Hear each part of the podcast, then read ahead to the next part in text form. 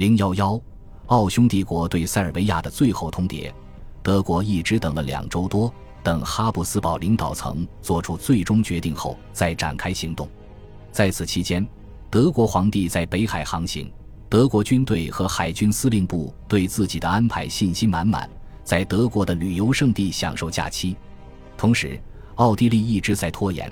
博斯曼德霍尔维格对此非常恐慌，他也开始担心德国对外政策的潜在风险和跃入黑暗会带来不好的结果。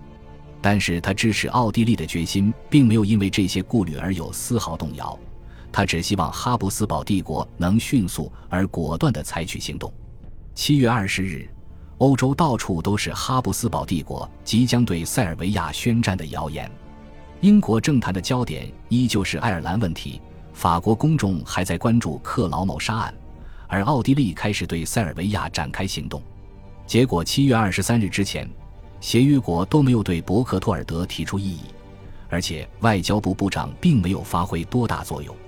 接着，在七月二十三日下午六点，哈布斯堡帝国部长瓦迪米尔基尔斯按照指示，在贝尔格莱德将最后通牒发给了塞尔维亚外交部。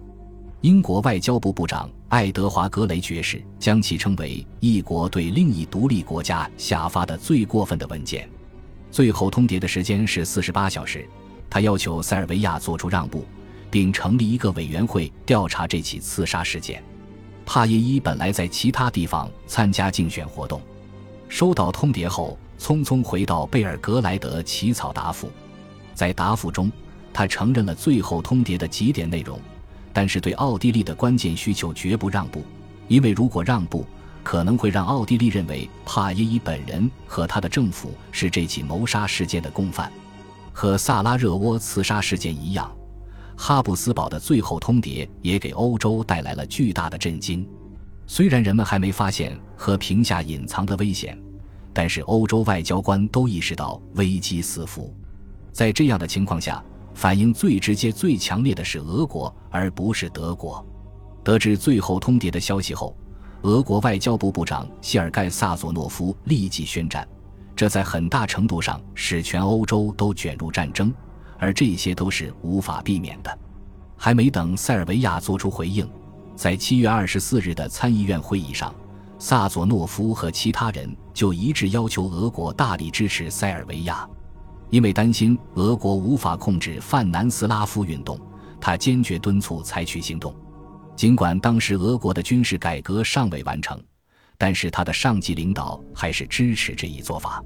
前不久，法国对俄国进行了国事访问，这让俄国人信心倍增，因为如果一旦开战，法国一定会支持俄国。在萨佐诺夫的催促下，第二天议会取得了沙皇的许可。开始启动各项军事措施，为局部或全体动员工作做准备。议会决定进一步开展局部动员工作，这样可能对奥匈帝国形成威胁，使其不敢贸然攻打塞尔维亚。在整个七月危机中，俄国最早展开军事行动，产生了极大的影响。这些措施的范围广大，所涉及的范围包括德国和奥地利。而德国的军事情报局自然会把俄国这些举动看成是某种形式的动员工作。在这次危机中，俄国逐步加强边境安全，召回部分军队，这些行动都充满挑衅，令人不安，远超奥地利一心应战的决心。另外，爱德华·格雷爵士拼命想充当和事佬，就像1912年他在巴尔干事件中所扮演的角色一样。但他所做的一切都徒劳无功，因为他没能让奥地利延长最后通牒的时限。七月二十五日下午六点，吉尔斯认定塞尔维亚的答复不够充分，然后打破外交惯例，马上动身去了附近的哈布斯堡王朝领土。由此一来，七月危机不断扩大，形势岌岌可危。格雷仍然在为争取和平四处奔走，他打算发起一次四国讨论会。缓解这次危机的紧张局势，不过他没法让俄国或德国接受同样的建议，进行某种形式的调解或外交商讨。格雷失败的一部分原因主要是德国的两种假设情况：即英国可能会袖手旁观，而德国对奥地利的大力支持可能最终会吓退俄国。具有讽刺意味的是，格雷的每一次努力都会让伯克托尔德感到恐慌。现在他决意开战，阻碍当地冲突的任何干预。事实上，哈布斯堡的外交部部长很难让康拉德将军同意在七月二十八日星期二开战。这一声明发出后，便是塞尔维亚和奥匈帝国间的混战。这样一来，紧张局势进一步加剧。塞尔维亚自然而然地把这场混战夸张成奥地利的大规模袭击，这就意味着俄国会用这次混战来表明自己对塞尔维亚的支持，同时准备下一步的军事行动。到七月二十八日，欧洲各国都采取了一些陆军及海军方面的备战措施，法国和德国重新征集了一些前线部队。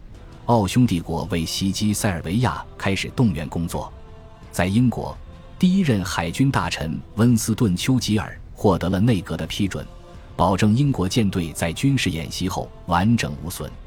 七月二十九日晚上，他下令英国舰艇通过英吉利海峡进入北海阵地。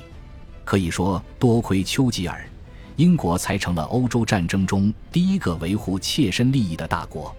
此时，格雷还在寻找解决办法，但是爱尔兰问题久久悬而不决。英法两国由于政策问题过于亲密，内阁成员之间的分歧日益增大。这些问题对格雷而言都是重重阻碍。在七月最后一周时间里，格雷多次尝试获得内阁的同意，通过英国的干预威胁德国，但是这一想法遭到了内阁成员中激进分子的拒绝。因为他们不想让英国卷入大陆战争，现在格雷想促成英国和比利时签署条约，承诺保证比利时的中立国身份。与此同时，德国保证比利时和法国会在战后恢复双边关系，试图以此让英国保持中立。但这无疑是一个致命的错误，因为格雷不仅果断拒绝了这一贿赂，还把矛头对准了德国。七月三十一日获得内阁的许可后。格雷要求法国和德国保证比利时的中立国地位，法国照做，而德国并没有。格雷在道义和战术方面取得了胜利，在圣彼得堡，决策者反复商讨，以确保能应对危险。七月二十八日，萨佐诺夫意识到，奥地利不会因为对奥匈帝国的局部动员而受牵连。事实上，萨佐诺夫的长官都认为。局部动员会让全体动员的情况更为复杂，因此他们都支持萨佐诺夫开展全体动员工作。他获得了沙皇的批准，只有尼古拉二世稍显犹豫，因为他收到了来自表兄威廉二世皇帝的消息。不过威廉二世发来的电报也没有什么重要内容。七月三十日，沙皇意识到德国可能会做出回应，会将袭击的矛头指向俄国的盟友法国。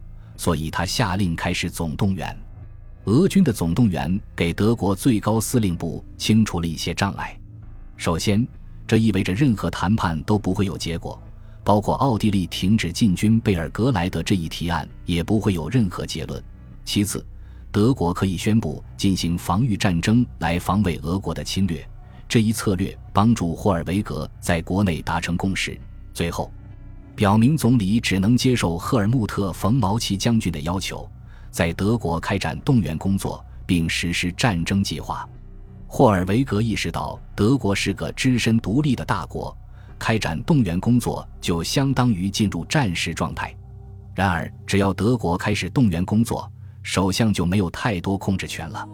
一九一四年八月一日星期六晚上七点，德国正式向俄国宣战。第二天。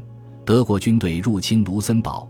当天晚上，德国向比利时提出要求，允许德国军队借道比利时进军法国。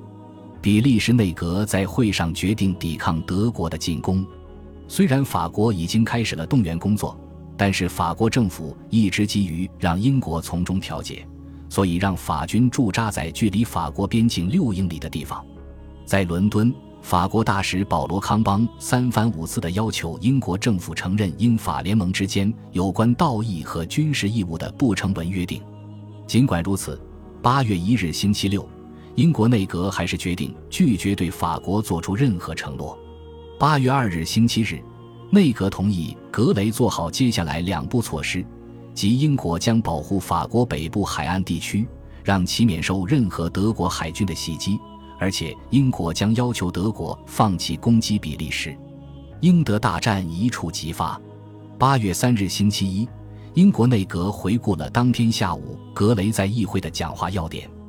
他的演讲内容非常公开化，提到了英法的军队和海军机密安排。